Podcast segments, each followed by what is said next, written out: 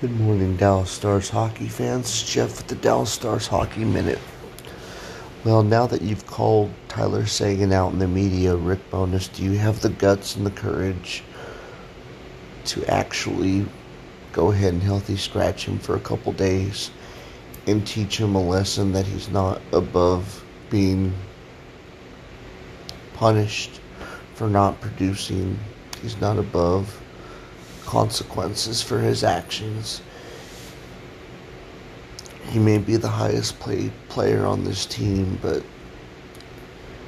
do you think you have the guts to sit him down and say, if you don't start producing, I'm going to sit you? Or just go ahead and do it now? It worked for Denis Gurianov. I know it's his third season. I know he's still fairly a young player. But I think it's time for Tyler Seguin to get some consequences.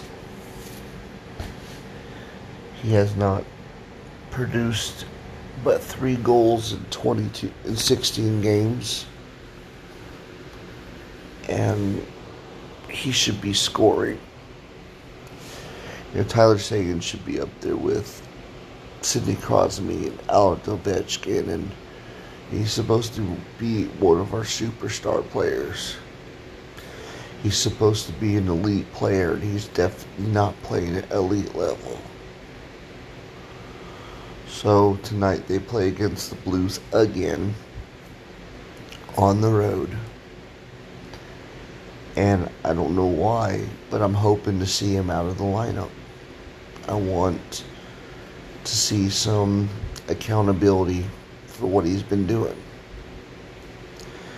This is Jeff with the Dallas Stars Hockey Minute, and we will talk more after the game. Go Stars.